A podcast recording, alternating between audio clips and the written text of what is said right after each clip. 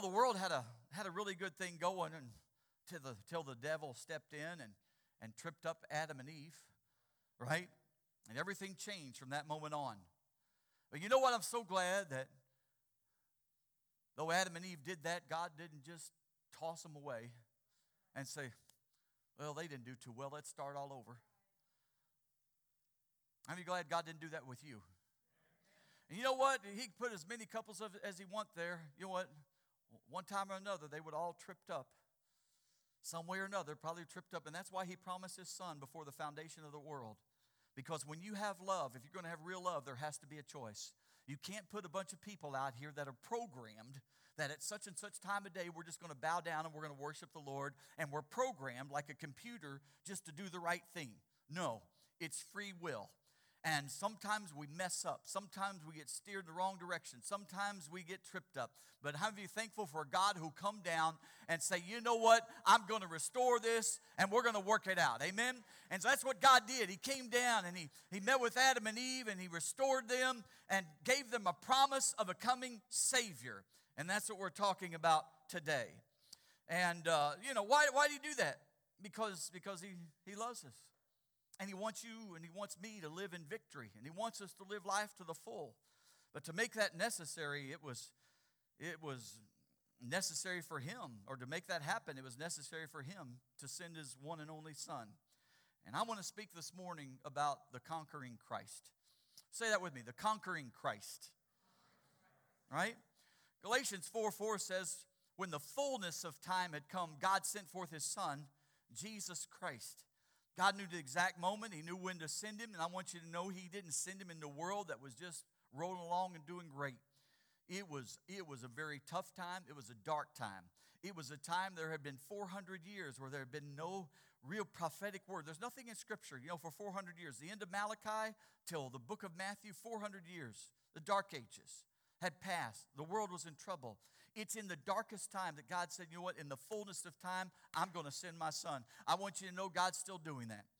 When it looks like the, the storm's the darkest, the things are the worst, I want you to know get ready because oftentimes that's when God steps in and all of a sudden transforms everything. You ever been amazed how that these incredible storms come through? You ever been amazed how you wake up the next morning and the sky is just amazing? It's just bright and beautiful. You ever notice those things? God can do the same thing in your life. And He wants to do that, right?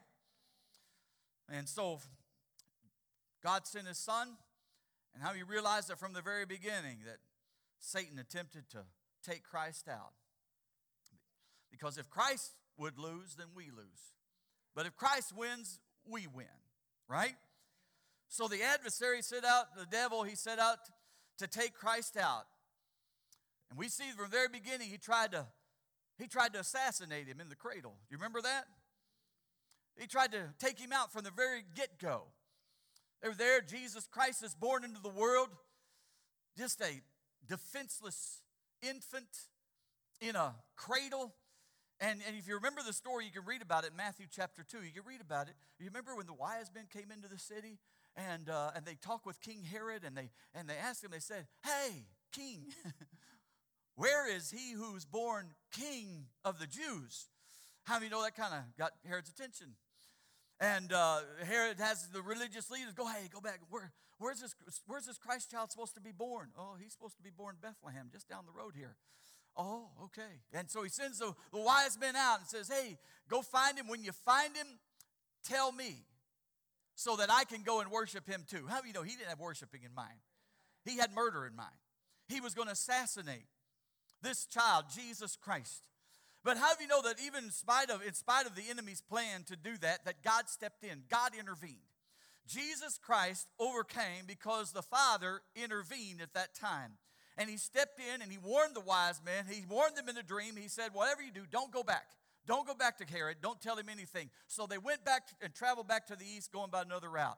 In the middle of the night, God spoke to Joseph, Jesus' earthly father. He spoke to him. He told him, he warned him in a dream. He said, Take your family, get out of here, flee to Egypt because Herod is going to come after him. And that's exactly what happened.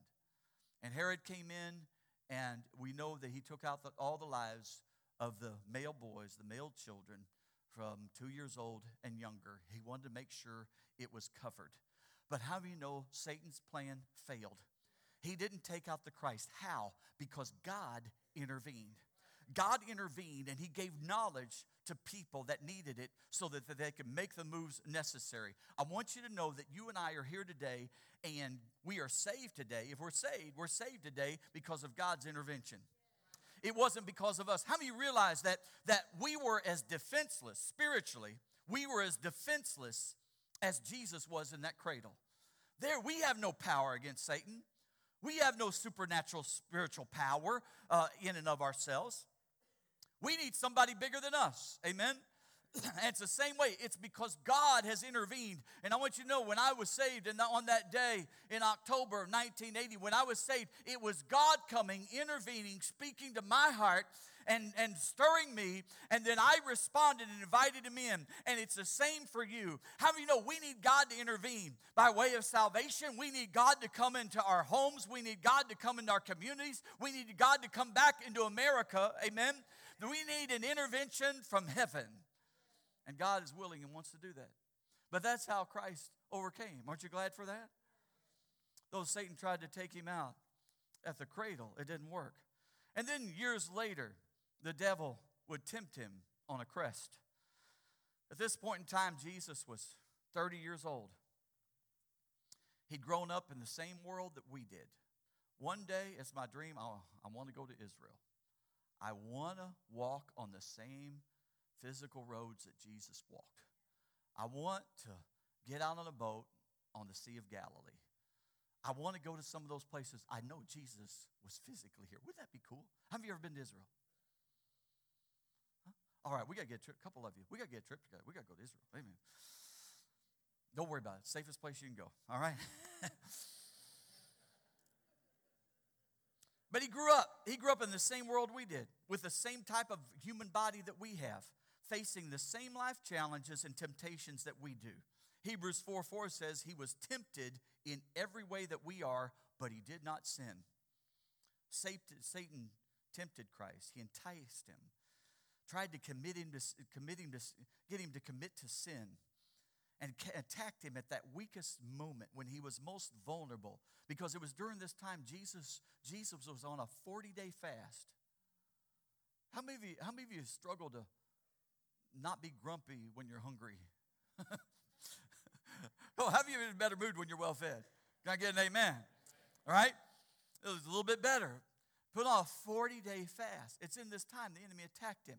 And three different times. First, he asked him the first couple temptations.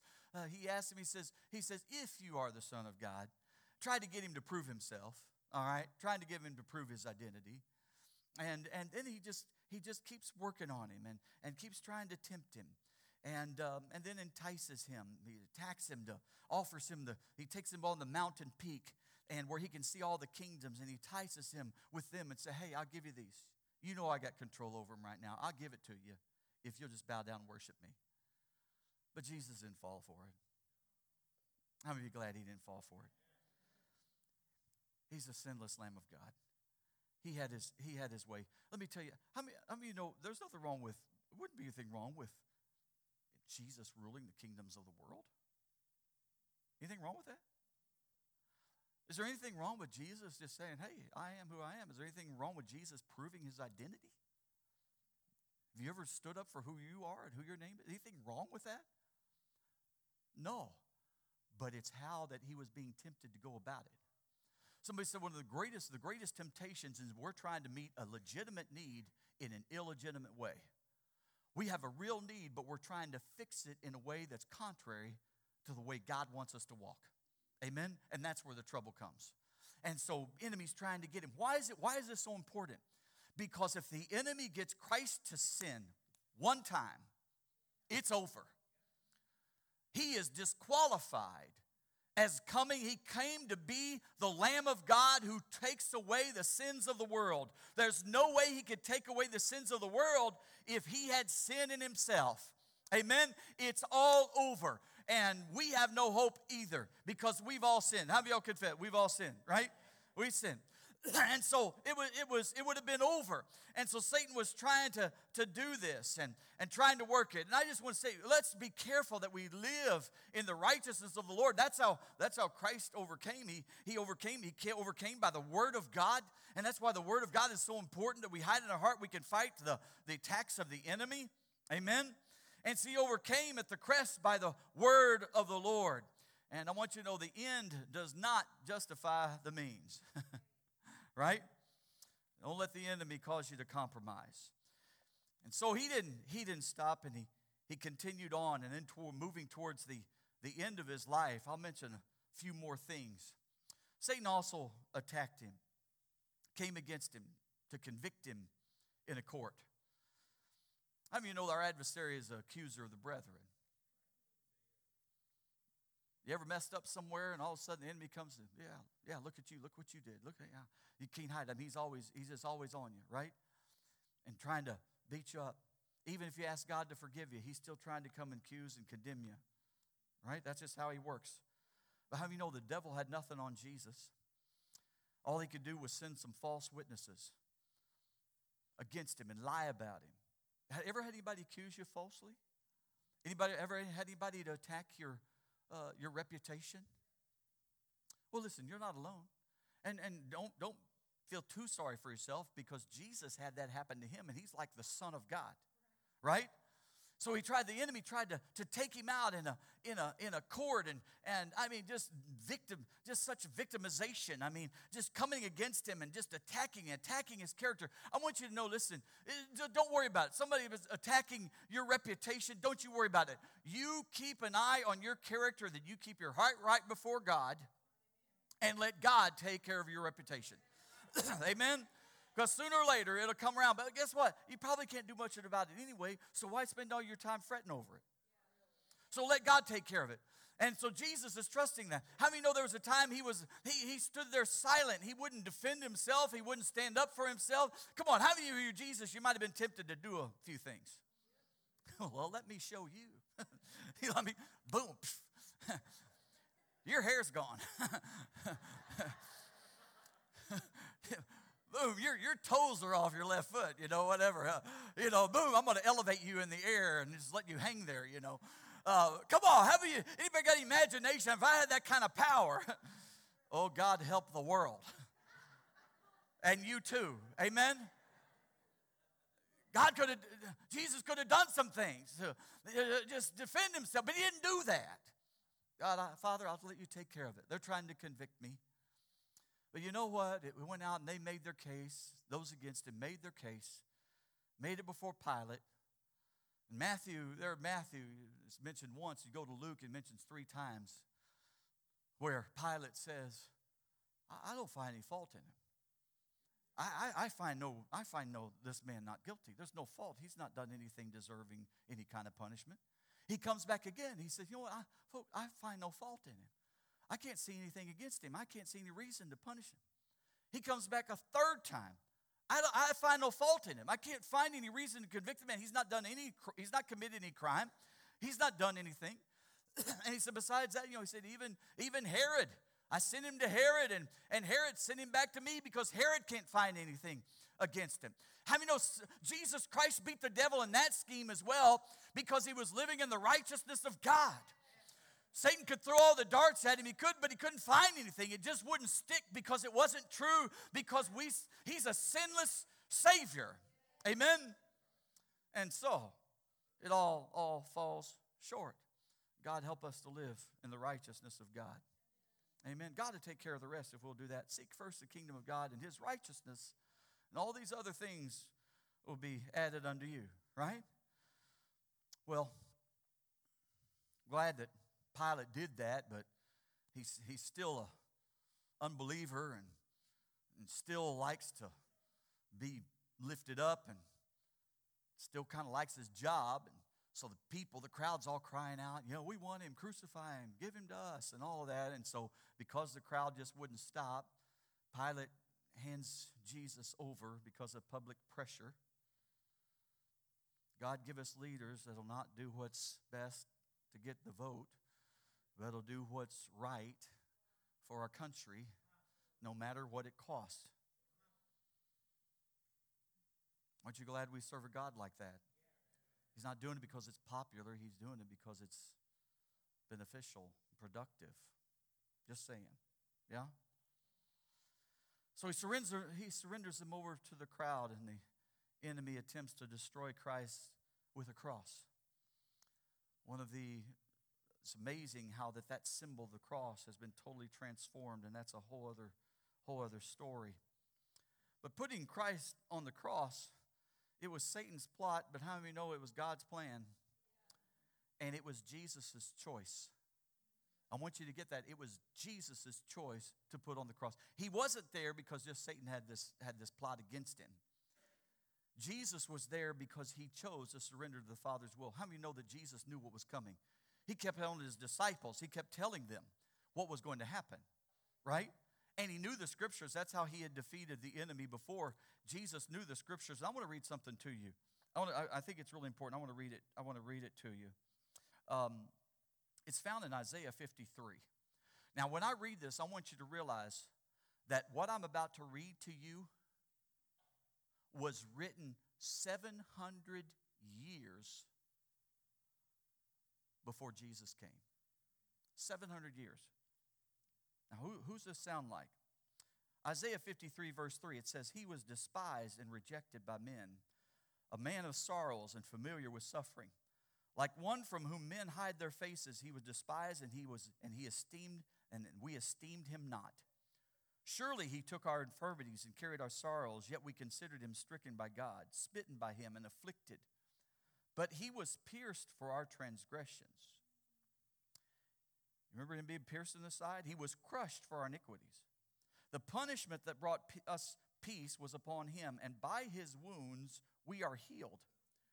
We all, like sheep, have gone astray. Each of us has turned his own way, and the Lord has laid on him the iniquity of us all. He was oppressed and afflicted, yet he did not open his mouth. He was led like a lamb to the slaughter, and as a sheep before his shearers is silent, so did he not open his mouth. Right? He was cut off from the land of the living for the transgression of my people. He was stricken. He was assigned a grave with the wicked. You remember he was hung between two thieves? And with the rich in his death, put in the rich man's tomb. Though he had done no violence, nor was any deceit in his mouth, yet it was Satan's will to crush him. Well, that's probably true, but that's not what it says here. It says it was the Lord's will to crush him and cause him to suffer. God doesn't want us to suffer. But that's what it says. And though the Lord makes his life a guilt offering, he will see his offspring and prolong his days. And the Lord and the will of the Lord will prosper in his hand. And after the suffering of his soul, he will see the light of life and be satisfied. By his knowledge, my righteous servant will justify many, and he will bear their iniquities. No, God doesn't desire for somebody to suffer. He certainly didn't desire for his son to suffer. But he did desire for him to suffer for a reason. Because it was necessary for him to suffer so that you and I could be set free. Now, let me, let me make this clear. How many moms we got here? Come on, how many moms? How many? All right. You, because you were willing to suffer, your children are here today. So there was suffering involved, but there was suffering for a reason. The scripture says that Jesus, for the joy set before him, endured the cross. And that's what God had in mind. He just didn't want randomly, hey, I want to hurt my son. I, I want to put him through this. No. He said, son, I'm going to ask you to take this on because at the end of it, you're going to be all right. And all these people are going to have opportunity to be with us again and enjoy eternity forever. I'm asking you if you will take it on. And he didn't force him. Jesus prayed at the cross, at the, at the garden. He prayed and he said, Father, if there's another way, if there's another way for this to be done, oh God, let this cup pass from me. Let me not have to go through this. Nevertheless, not my will, but your will be done. He said, Son, there's no other way. I, there's no other path. I need you to go through it, but I'm going to be with you, right? Jesus told his disciples, He said, Listen, I could at this very moment call legions of angels, and they would come from heaven and rescue me. I love it when the when the uh, uh, the, the, the, mob comes to arrest him, and, and they, they, they ask who he is, and he confesses it, and all of a sudden they all fall backwards. just a little bit of touch there, you know, just like back off. Like, I, I want you to know, I'm doing this. Satan's not in control of this. I'm in control of this. Amen? How do you know there's a big difference there? And so he took on the cross. And so, so the enemy tried to, he had a plot to do a different thing with Jesus on the cross to try to fear him out of it, scare him out of it, whatever he wanted to do to crush him with it. But it didn't work. It backfired. Jesus took it on. God gave him the strength, and he endured. What the enemy intends for evil, God is able to turn around for good. Amen? God can take the tough things in our life. Thank you, Jesus. Jesus saw the multitudes that would be saved from their sins and from Satan's grasp. He saw us. He said, God's help, the Father's help, I can do this and I'm going to do this. And he did it. He did it. You know, I don't think, I don't, I don't think all those guys working on get the electric back, I don't think they were having a picnic this past seven or eight days. Do you? Sleepless, sleepless nights, working out in the, the heat and the cold, and the rain, you know, just worn out and frazzled and seeing the destruction firsthand. It wasn't any, it wasn't any joy for them, but the joy set before them because they saw what they were doing for us. You see? And that's what God had in mind. Does that make sense? So he tried to do that. And then finally, Satan tried to discard him to a crypt. Tried to throw him in that man made cave, that tomb. Jesus' body hung beaten, disfigured, and breathless. The final countdown had begun. I don't know if we have any boxers in the room. Some of you like watching boxing, but you know when there's been the knockout blow and, and that boxer is on the on the mat, whatever you call it. What's that referee do? Starts to count. One, two, three. If he gets to 10 and that boxer's not back up, it's over. And that's exactly what happened. I'm sure people were waiting. Come on, God. Come on, God. But it didn't happen. And with that, his lifeless body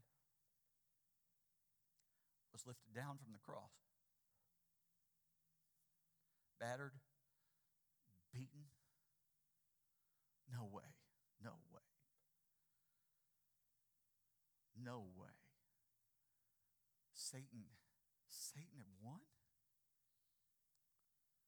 Satan beat Christ?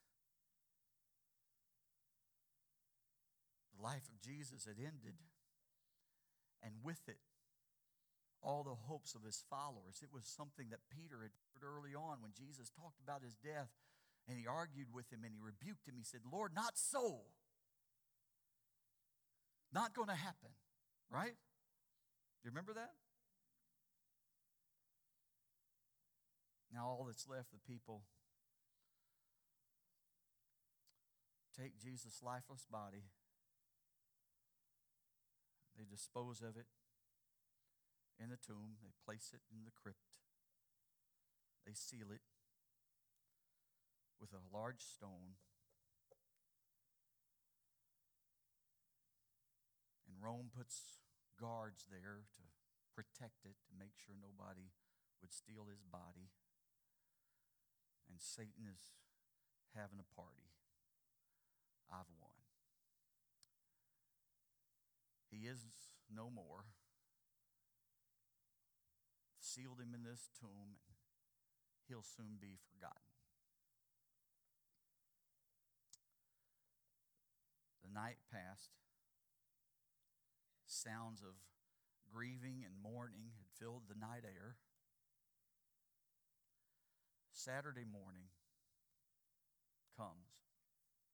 People going through the day. Some are so sad dejected, brokenhearted, they're just quiet, they don't know what to say.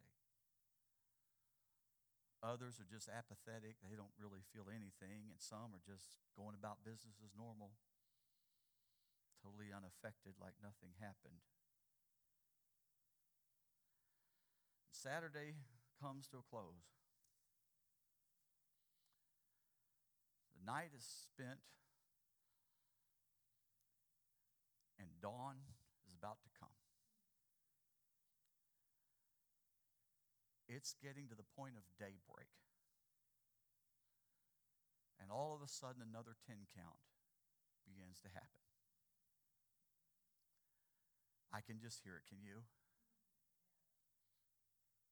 And all of a sudden, you just hear it in heaven, the countdown clock. So we've got one up here.